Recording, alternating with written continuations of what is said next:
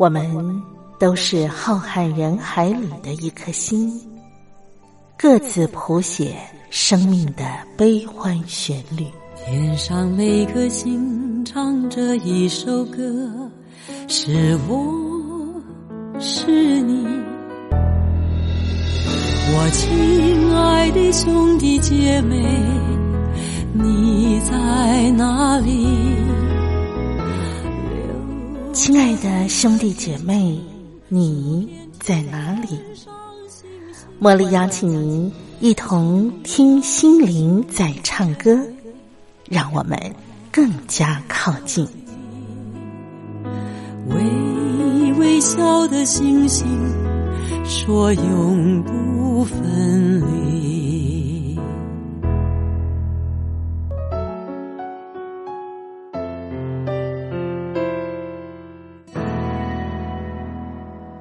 听心灵在唱歌的好朋友，您好，我是茉莉，在台北问候您。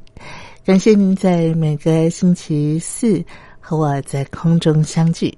我们听心灵在唱歌的节目播出的时间是每个星期四的清晨四点到五点，那么星期四的傍晚五点到六点也会重播一次。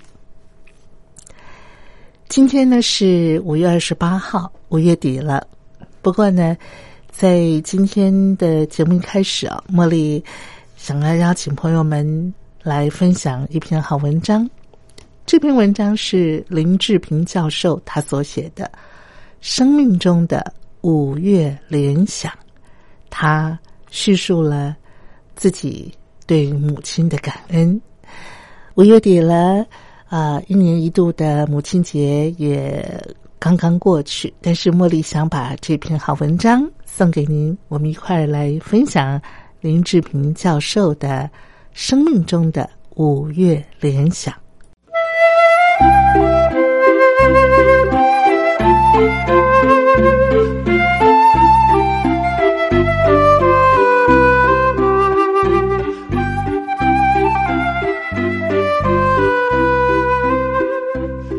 与书为伍就是幸福，欢迎收听《拥抱书香》。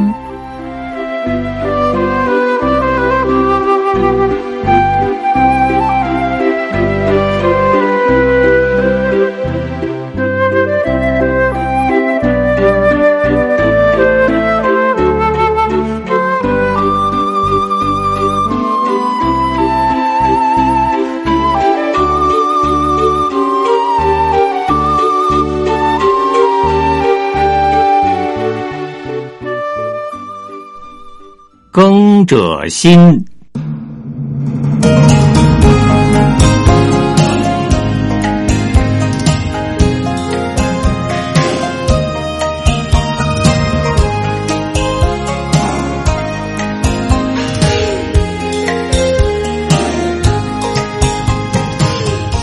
各位朋友，大家好，我是林志平。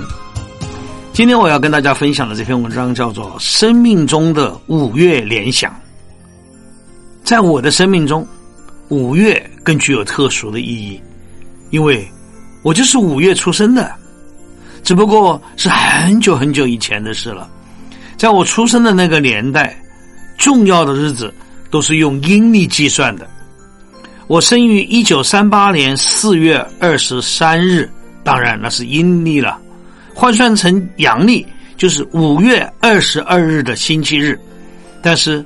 在一切官方或私人记录中，我的生日都是四月二十三日，只不过自己和家人过的是阴历四月二十三日，但外人认定的却是阳历四月二十三日。事实上，我是在五月来到这个温暖、充满阳光的世界。感谢妈妈，让我在她腹中躲过了萧瑟寒冷的冬天。其实。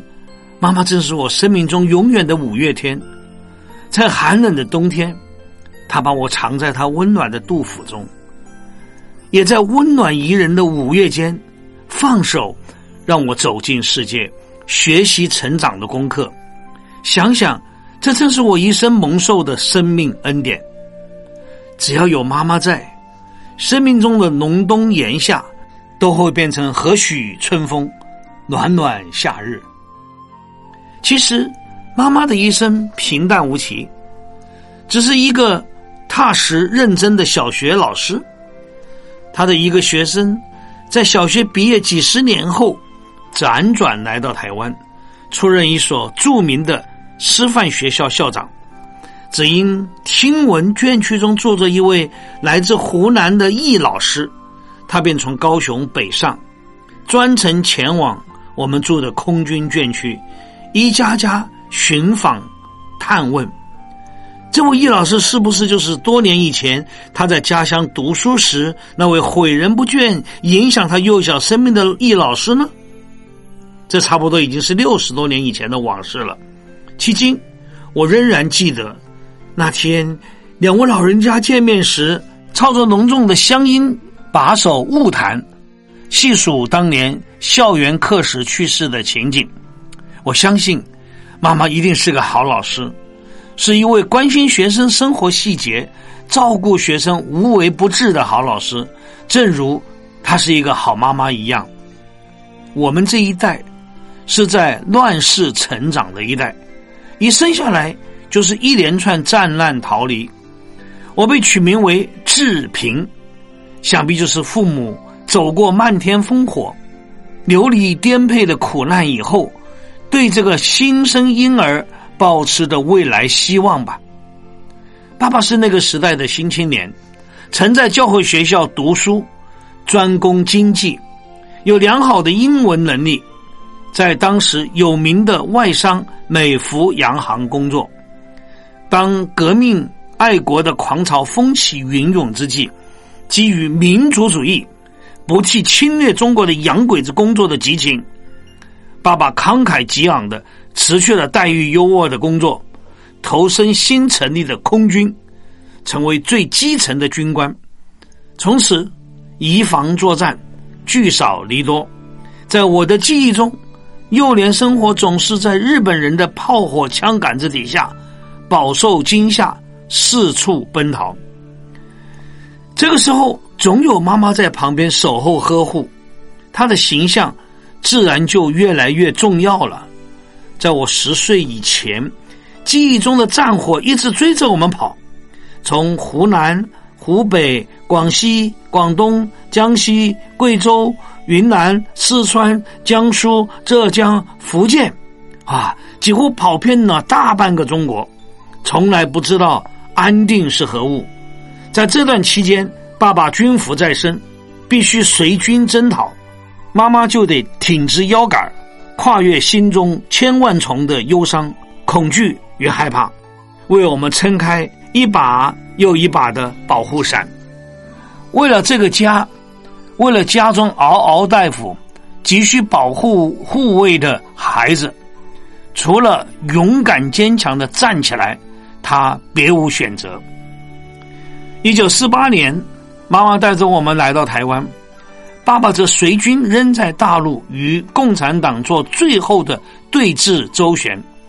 那时台湾物力维艰，我们住的地方是湖尾乡下甘蔗田中一栋老旧的长方形旧仓库，从中一分为二，隔成十几户住家。中间狭窄的走廊，摆着几个煤炭炉，就是各户的厨房。后来台湾有一家酱油公司的广告词是“一家烤肉万家香”，正是类似情形。只是各家同时煮菜，万家争香的盛况，其味如何？你可以想象吗？回忆起来，妈妈其实是个急性的人，然而。饱经生活的磨练，她却急不起来。如前所述，初到台湾那段时间，住的环境十分简陋，大家只好相互容忍，彼此将就。一年以后，搬到台南，住的仍是眷区中所谓的“克难房屋”。在那个克难运动高唱如云的时代，生活需求一切从简之外，还要想办法自食其力。自求生路，于是，在眷村极为局促的环境中，几乎家家都会想尽办法养鸡养鸭。除了可供年节夹菜、阖家共欢以外，鸡蛋、鸭蛋更是孩子们考试时期增添营养的重要补给品。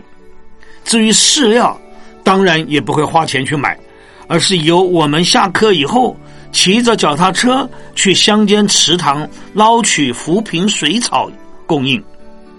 有时候，妈妈也会去附近火柴工厂取回火柴盒做代工。换取零星工钱，贴补家用。后来，空军子弟小学在眷区成立了分校，妈妈又重操旧业，担任幼稚园老师。我这才发现，妈妈会弹琴，能跳，能唱，还会讲故事。为了当一个好妈妈，妈妈真是什么事都会做，什么苦都能熬。更重要的是，他把这一切。视为当然，从不迟疑，更不抱怨。我们就是在这样的情况中，自自然然、不知不觉的茁壮长大。在他的庇荫保护下，炎夏酷寒都化为春风暖流，就这么轻轻松松、欢欢喜喜的跨越度过了。妈妈可以说是从传统文化中走出来的新女性，她的一生。从传统女性的角度出发，走过战难，走过贫穷艰困，学会时时调整，改变迎新。她是拥有传统保守性格，同时兼具时代迎新勇气的女性。有了她的陪伴，你只管放心往前行，一切都是那么自然，没有一丝勉强，就到达彼此都满意的目的地。一九八八年八月八日，妈妈在病中平安离世，回返天家。那段时间，我正在美国各地主领一连串的布道会。听到妈妈病重，我专程赶回台湾，在病房与家人一起陪伴妈妈。没想到两天以后，爸爸对我说：“我们一家都是基督徒，死亡不是我们的终点，上帝为我们预备了一个天上的家。”我们都会在天家再相见的。你在美国有许多早已安排好的聚会，你陪妈妈的心愿，大家都看到了。你还是赶回美国吧，耽误服侍上帝的工作，妈妈心里会不安难过的。听爸爸这样说，我心里好感动。祷告辞别妈妈及家人后，一面祷告，一面兼程赶往美国。竹岭未完的聚会，八月八日是华人的父亲节。那天晚上聚会之前，我特别打电话回台北，知道妈妈就在那天回天家了。我挂上电话，独自一人在台下流泪祷告，但随即擦干了眼泪上台讲道。我知道妈妈也喜欢我所做的。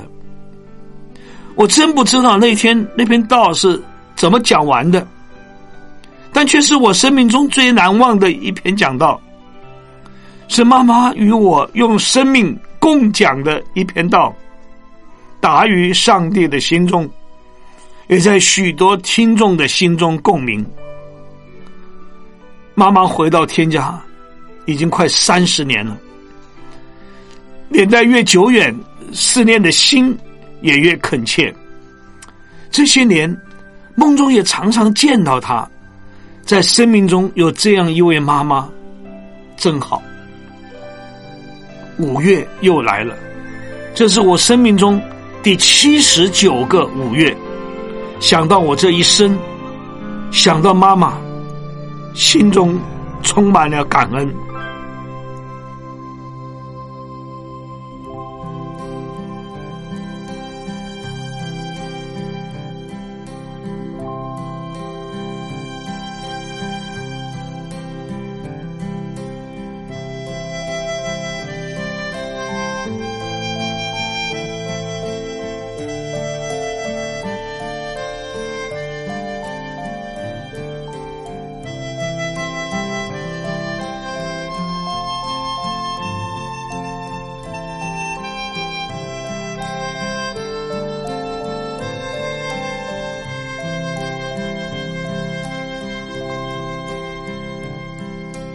北风吹，雪花飘满地，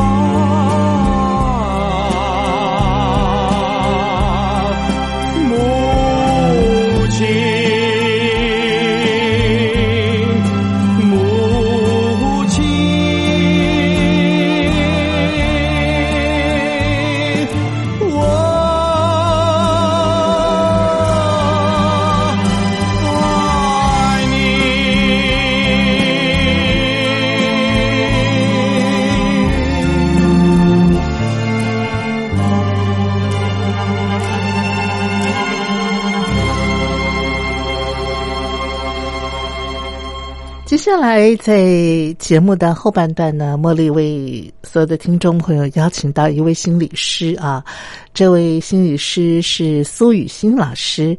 最近呢，他出了一本书，叫做《活出我的原厂设定》。什么叫做活出我的原厂设定呢？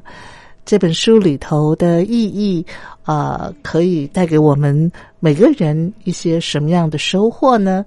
我就要请苏老师详细的来为大家介绍他所写的这本书，也提供给您在自我成长跟认识自我方面有一些参考。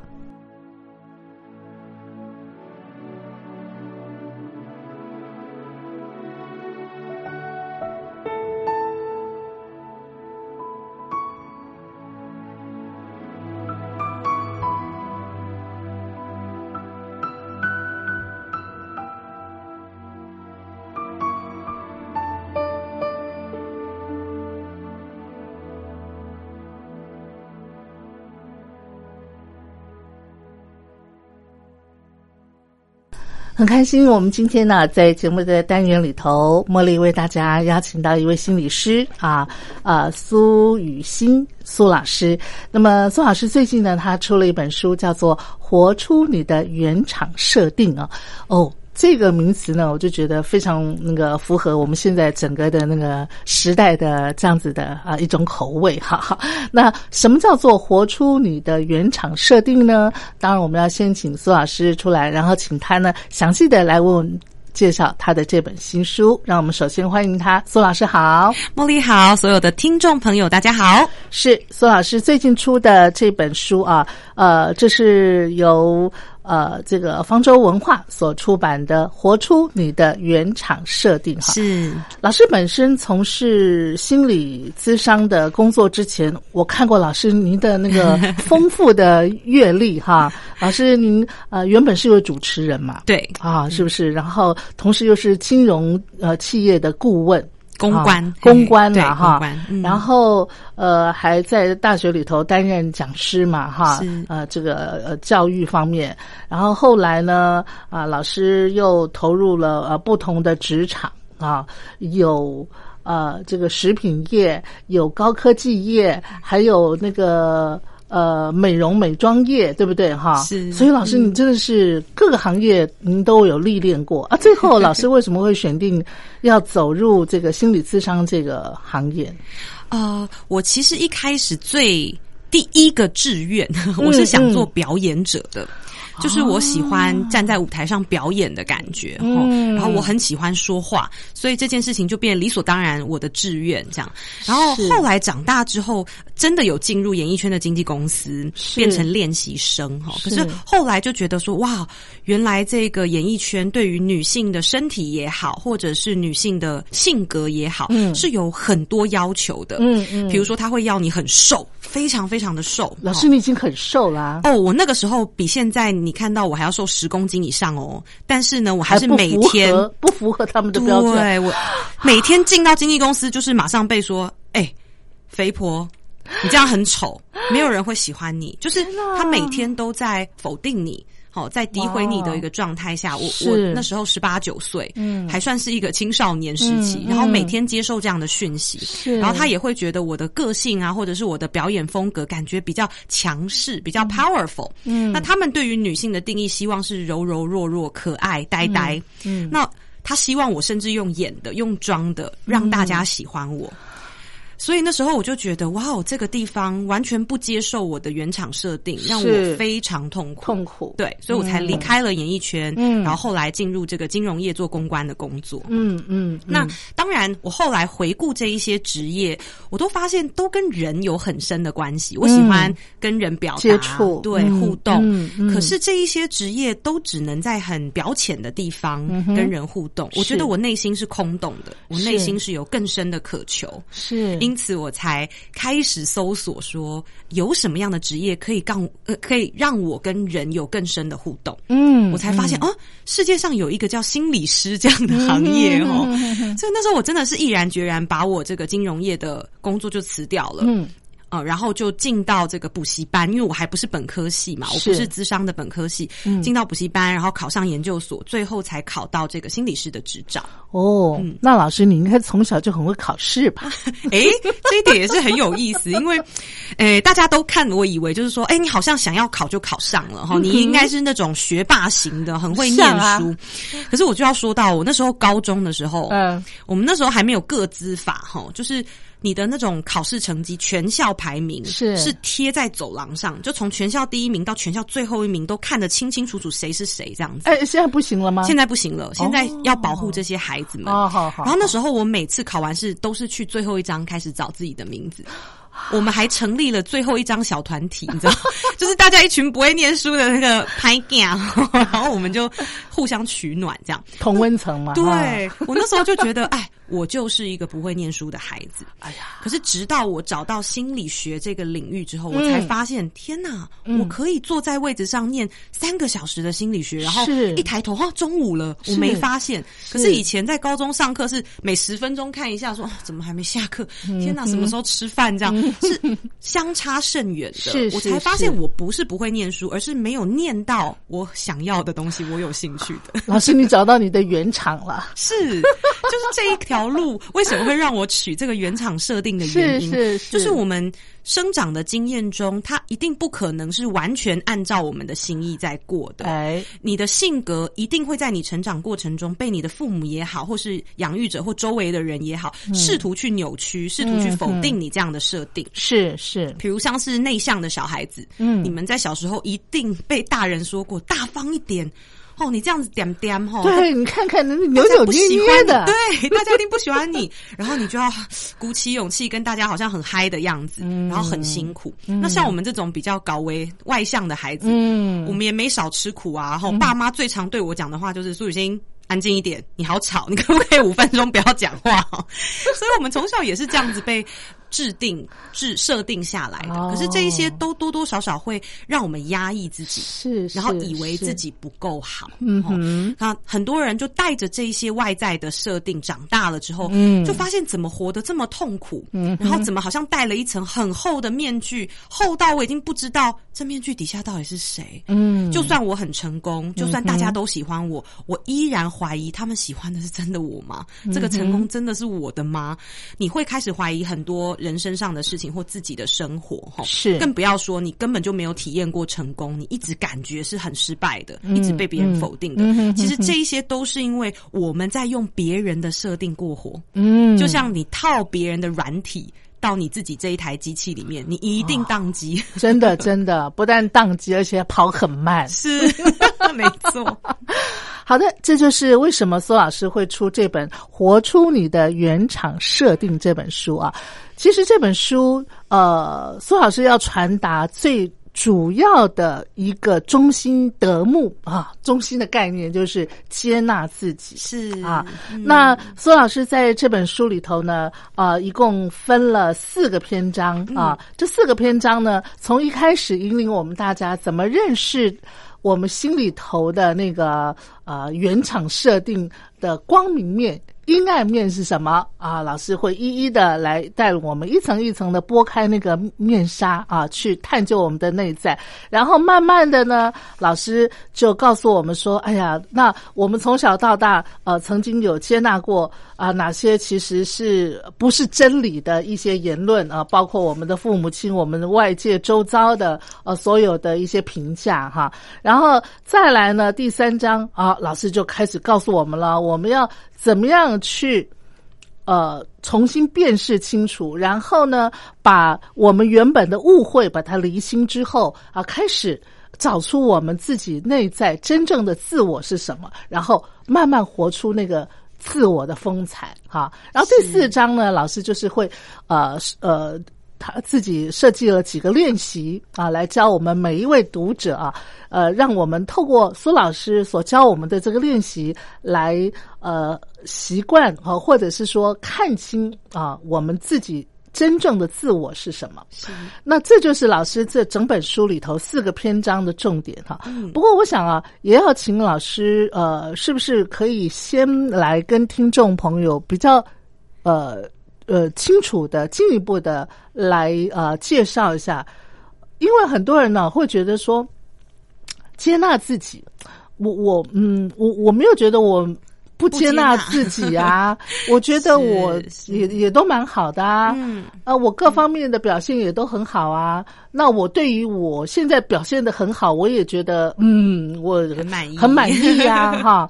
那这样子就是就是真的接纳了吗？嗯，哦，我觉得茉莉姐问到一个非常好的状态哈，就是当然我们可以看到临床上有两个现象，一种现象就像茉莉姐刚刚说的，就是大家会觉得我没有不接纳自己，我很爱我自己。嗯那另外一种人就是觉得我没有什么好的，我我搞找不到我什么优点。哦就是这两种人看似非常不一样哈，但是假如你们都只是片面的认识自己，其实就不算全面的接纳自己，因为我们就会变成是说你对自己的认识是偏心的。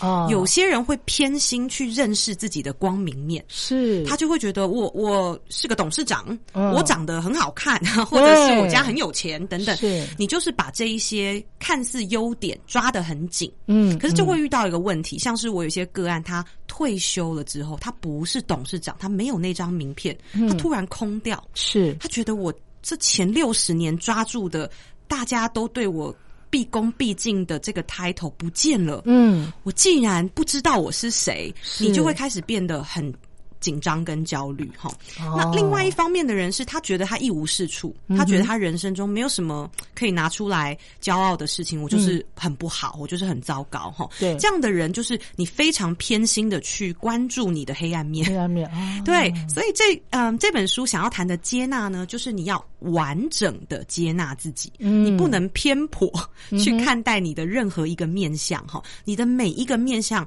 不管你喜欢或不喜欢，都好重要，嗯。都是你成为你的独特的原因，是，所以要。不管是光明或黑暗，都整个让你抱进来的时候，嗯你就像是一颗完整的球体，好像地球这样子。嗯嗯。一面是照得到太阳的嘛，嗯。光明面哈，那背面肯定就是黑暗喽。是。可是很多人，大部分啦，我们都还是喜欢看到那个光光明面然后觉得黑暗就是缺点、不好，哇，切掉丢掉。嗯嗯，可是你们嗯。想象，这个地球如果有一半是被切掉的，它还可以像一个星球这样正常运转吗？嗯没有办法，肯定是不行，嗯对，嗯。所以很多人会觉得活起来卡卡的，就是因为他们都把自己的一半，不管是光明那一半或黑暗那一半，是选择性的切掉了，嗯嗯嗯它就只剩一半的能量。哈。是。那这本书就是要帮助大家恢复你天然的完整的能量，嗯让你可以越活越自在，是这才是真正的接纳。是，呃，在苏老师的这本《活出你的原厂设定》里头的呃第一章啊，呃，老师在前言里头有介绍说，呃，要让我们认识我们的阴影魔兽是啊。那所谓的阴影魔兽，就是说那些我们呃不被我们接纳的那个部分，对啊，对其实说句老实话啦，我相信我们收音机旁的每一位朋友，包含茉莉我在内。我们都有嗯不喜欢自己的某些部分是啊，或者是说，甚至很很很很不太愿意碰触。有些人 更严重点是连连想都不想去想那一块哈。那如果你的接纳度还还好的话，你就想说啊，是了是了，我 我我是有那一块，比方说我这个人就是啊，那个嗯，喜欢睡那个睡懒觉迟，然后迟到嘛哈，那个常常不守时啊，对哈哈哈。好，那这个阴影魔兽哈，不被我们接纳的那个部分哈，它呃，很多人不去碰触它的话，嗯，会产生什么样的一个嗯反应呢？呃，我用阴影魔兽“魔兽”这两个字哈、嗯。来形容，就是很多人会觉得它是需要被消灭的敌人，魔兽嘛哈，在这种神话故事里面都是英雄要去消灭的。哈。对，但是很好玩的是哦，我在这本书里面的魔兽，反而是你要去认识它，嗯。你要驯服它，嗯。你要坐上它，变成你的坐骑哈、坐骑的感觉的时候，哦。这时候你才是真正的。征服这个魔兽，你变成它的主人。主人这时候你的能量是最大的。你把它魔兽杀掉，好，顶多就是杀掉了。其实你也拥有不了它的能量，因为是这个魔兽感觉就是很大只嘛，对不对？其实是很威风的哈嗯。嗯所以我们在认识自己的阴影的时候，有一个很重要的部分，当然要像茉莉姐刚刚讲的，我们要先提起一点勇气，是 稍微去面对说啊，好啦，我我会迟到，嗯好啦，我我其实蛮懒散的嗯其实有这个。勇气面对就已经非常棒了，这是第一个步骤。哈、那第二步骤，我们认识它，面对了它之后呢，我们就要来了解它的存在有什么功能跟价值。哦，那这个是需要智慧的，是不是呢？是是是有些人可能仅止于辨识到啊，我的魔兽是谁，对。但是可能他那个智慧呢，就说我还要怎么样驾驭它、运用它的话，哎、这真的是需要一些智慧哈。每个人都有这个智慧嘛，当然的，当然哦。每个人的时间点可能不一定一样哈、嗯嗯那很多人看完这个书之后，他还是会很诚实的告诉我说：“心理师这个书我觉得很棒，但是我现在的我还是很想逃避。”是我都会告诉这些读者说：“很好，你感受到自己正在逃避，那已经跨出一大步了。是没关系，等到机缘来的时候再拿起它，我相信会有不一样的感觉。嗯那很多机缘到的读者就说：“哇，我一下就看完了，忍不住，因为觉得太像自己的经验。所以这不是好或坏，而是每个人的机缘都有不同的时间表，大家可以慢慢的读。是，好的，我们呃跟苏老师请教到这，来，我们听一段好听的音乐，待会儿呢，我们再继续的请教苏老师。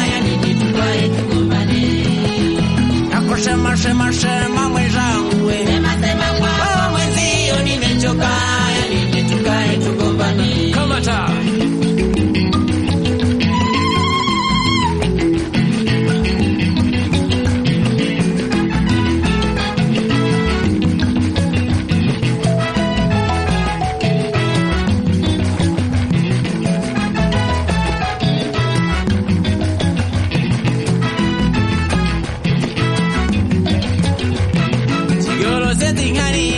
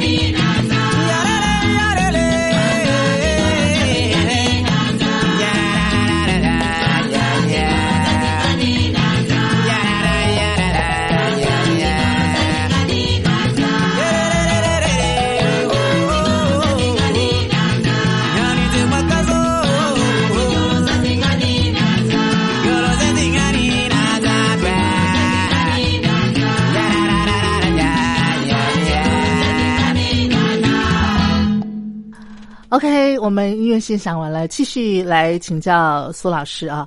呃，刚才我们讲到了，就是说我们内在的阴里面啊，苏老师在书里头用这个所谓的阴影魔兽啊来形容它。对那苏老师刚刚特别跟我们强调，就是说对于阴影魔兽呢，我们如果恐惧它、回避它，那它会越来越张狂，然后。更加呃，这个影响到我们整个整体的生活哈，还有我们的心里面。但是如果我们有勇气直视它、面对它，进而能够跨上它，让它变成我们的坐骑的话，那基本上呢，哎，我们就克服、穿越了这层这层障碍了嘛对哈。那接下来我想跟苏老师请教的就是说啊，像很多的一个呃心理学的呃一些说法是说，嗯，我们比方说我很讨厌某一个人，对，某个人的某种行径，嗯。我非常厌恶，嗯。啊，或者我非常不欣赏。是。那在心理学的一个角度，他们的诠释会说，哦，其实他的这个某种呃性格，或者是说某种这个行径特质，嗯。是你的一种投射。没错，啊，嗯，这个投射，这要怎么解释呢？可能我相信很多收音机旁的听众朋友不是很清楚。对这个部分也可以借今天这个机会，请老师来跟我们所有听众朋友进一步的解释吗？是，呃，我们可以想象，我们每个人其实都像戴了一副有颜色的墨镜，哈是就有色眼镜、啊。嗯我们是不可能没有戴这副眼镜的，因为这副眼镜就是我们从小到大我们被灌输的信念也好啦，我们的成长背景、我们的经验累积而来的一副眼镜。嗯，所以你只能透过这副眼镜看世界哈。如果你没有觉察你有戴这副眼镜，嗯你就会以为你看到的就是真的。哎，老师能不能举一个实际的例子，让我们比较具体的能够理解所谓戴滤镜？比如说最简单的例子，嗯假如你今天心情很好，是，就算现在外面在下雨，哎你也会觉得哎呦蛮惬意的、哦。外面下雨，我现在泡杯咖啡，对哎呀，晴天真不错。哦对，啊，当然外面晴天，你就觉得哇，搭配我的好心情，今天真是美好的一天。可是，就算外面是大晴天，你今天心情不好，嗯，你今天遇到很糟的事，你就会觉得、哦刺眼，好热哦。啊哈这什么东西？那更不用说下雨，对不对？你就会觉得湿哒哒的，天哪，老天都在跟我作对。对，烦死了。是哦，这就是所谓的滤镜，是是对对，对，就是你内心的投射。当你内心有什么样的信念或状态的时候，你就会把外界的世界跟你同步，好像是好像你播出的一部电影一样。那刚才老师你有讲说，其实我们每个人带的这个滤镜啊，嗯跟我们从小成长的背景对所形塑出来的一个，比方说信念或者是价值观有关系的。是是这个是不是也可以请老师举个例子？OK，好像我书中有提到，我有一个个案哈，他非常非常的勤奋。工作、对，是一个嗯。男性哈、是。然后呢，他的太太也很好，小孩也很棒，然后他也工作很有成，可是他就发现他越来越忧郁哦，所以他才来找心理师。是，因为他甚至找不出一个客观的事件。让他可以解释他自己的忧郁哦，他无法理解他什么都很好，为什么还这么不开心？哦。是。那经过我跟他讨论之后，我们才讨论到他的小时候，原来他的爸爸嗯就是一个每次赚到钱就上酒家啊，哈、或者是喝喝酒跟朋友去赌博啊，类似像这样子的角色。嗯。所以这个个案他从小就被他妈妈告诫说，你长大千万不能跟你爸一样，嗯。不负责任，嗯。然后靠我这个女人哈，一个人做两份工，然后养你们这些小孩子，嗯你撑起这个家。对你绝对要变成一个负责任、有担当的男人这样子。啊，所以他从小就接受到一个信念是：如果我玩乐、沉溺于玩乐，我就不是一个好的人，我就有罪恶感，我就有罪恶感。哦所以他只要放松下来哦，嗯甚至连睡觉他都是失眠的状态，因为他只要放松下来，他就开始不安，他就觉得我是不是要去学什么？我晚上回家是不是还要再去进修啊？哦，他就把自己搞得非常的过劳。是，对是，要非常注意这种你小的时候接受到的信念，所以你现在投射出来，你就会觉得好像自己应该要变成什么样子，嗯你就会看到这个世界，或是你看到那种很安逸享乐的人，你就觉得你他绝对他很讨厌。你就觉得他不负责任，对对对对，你就会对他特别反感。哦所以我们在对别人反感的时候，都要回来想想，我有什么样的经验，嗯让我有这么反感的感觉。是嗯是是，所以换句话说，如果我们接纳自己的这个程度越高的话，我们那个滤镜的那个颜色就是越来越淡一点。越来越透明，会吧？是是是是是，哦，是，所以周遭的人也比较难惹你生气。哦，不是刻意压抑说哦，我不要生气哦，心静自然凉，不是的，嗯你就会更用一个开阔的眼光、嗯。慈悲的眼光去看见世界说哇，这个人的确不是我喜欢的类型，可是他一定有他的苦衷，嗯他跟我嗯。也许成长背景不一样，所以他是这样的状态，嗯。我可以理解，可以理解，对我可以理解他今天有这样的行为，嗯。哦，我觉得有这样的眼光之后，你的生活也会变得很轻松，否则你就很容易被激怒嘛。他怎么可以这样对我？他怎么可以说这句话？哦。是是是，所以苏老师，你刚刚说，呃，接纳接纳只是呃可以呃理解，但是并不代表说一定要认同，对不对？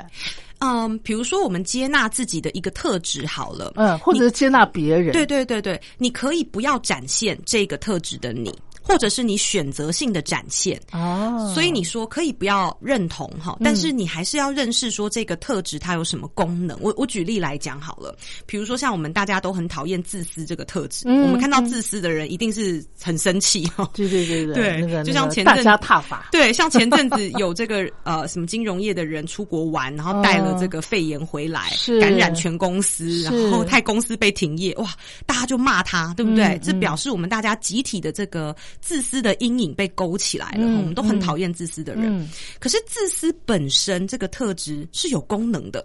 嗯，就是如果我们每个人都不自私，嗯其实蛮可怕的。你就把饭都给别人吃，钱都捐献，对，都给别人花，然后你过着非常苦行僧、很没有品质的生活，其实你一定是不会快乐、不会舒服的。哈。对，所以呢，自私是，比如说他有的时候，如果你遇到一个扔头轻滚哈，很踩线的这种同事，要你帮忙做不是你该做的事情，嗯。其实这时候自私这个魔兽应该要能够站出来，是。挡在你跟他的中间，嗯帮你说，哎、不好意思，我今天真的没办法，嗯保护你嘛。是可是假如你没有这个，或是你不敢让这个自私出现，嗯你就会被人家侵略。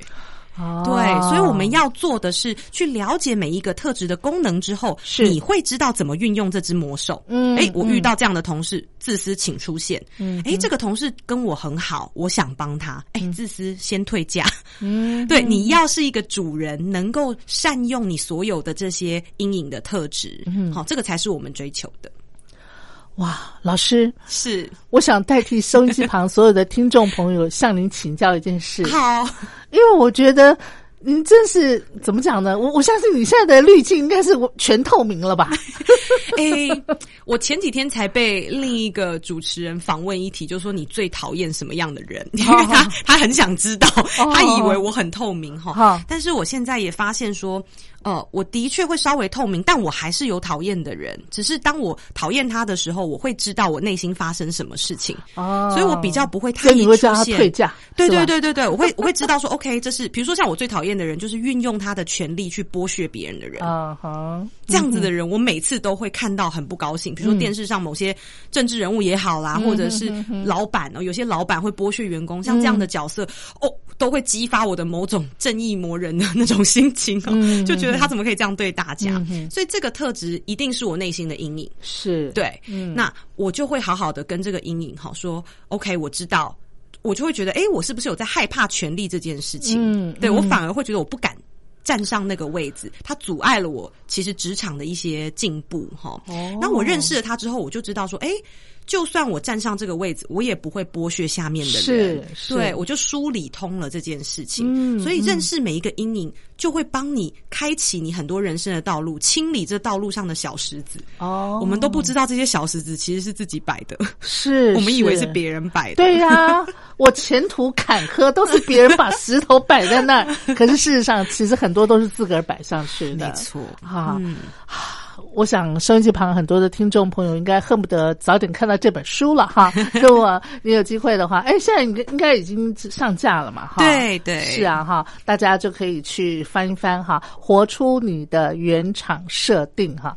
今天呢，因为节目时间的关系哈，我们就跟苏老师先请教到这儿。那下个礼拜我们要继续请苏老师啊来教我们。怎么样活出我们的原厂设定？同时，老师会教我们一些练习啊。呃，我们懂得原理，但是要活出自己，其实是非常不容易的哈。呃，今天老师呢是先带领我们大家怎么样去认识自己，包括自己内在的光明面、内在的阴暗面。然后呢，下个礼拜老师再来教我们怎么样活出自己的光彩。好，那我们今天的节目就进行到这儿了。苏老师，感谢你，我们下礼拜见喽。好，谢谢，拜拜，拜拜。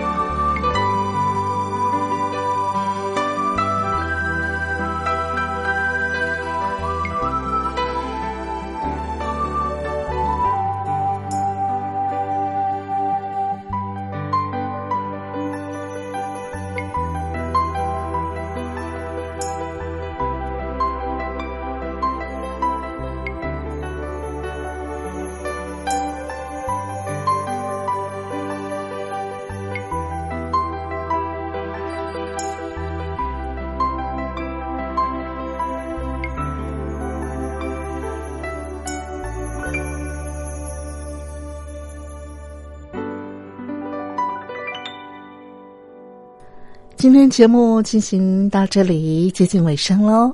节目的最后呢，茉莉为您安排一首韦礼安的新歌，呃，这也是他新专辑里头的一首主打歌曲，叫做《记得回来》。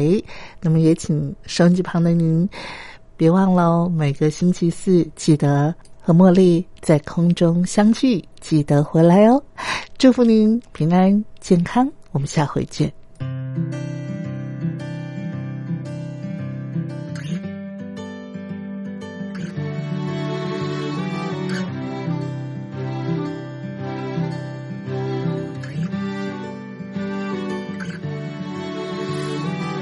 不是第一次和彼此 say goodbye，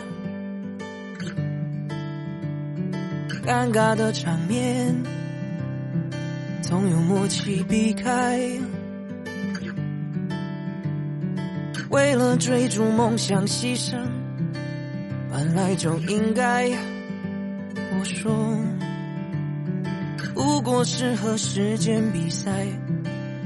比谁都擅长等待，离开又不是分开，为什么眼泪还是掉下来？记得回来，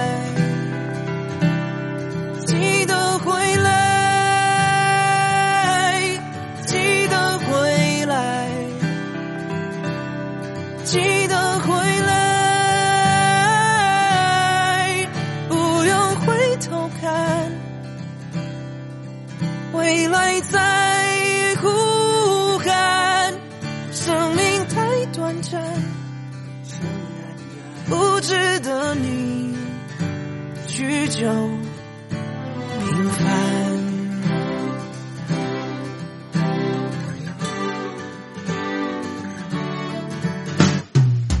倒不担心遗憾，糊里糊涂就会走散。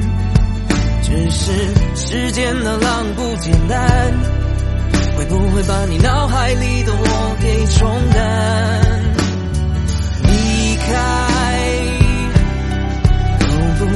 分开，为什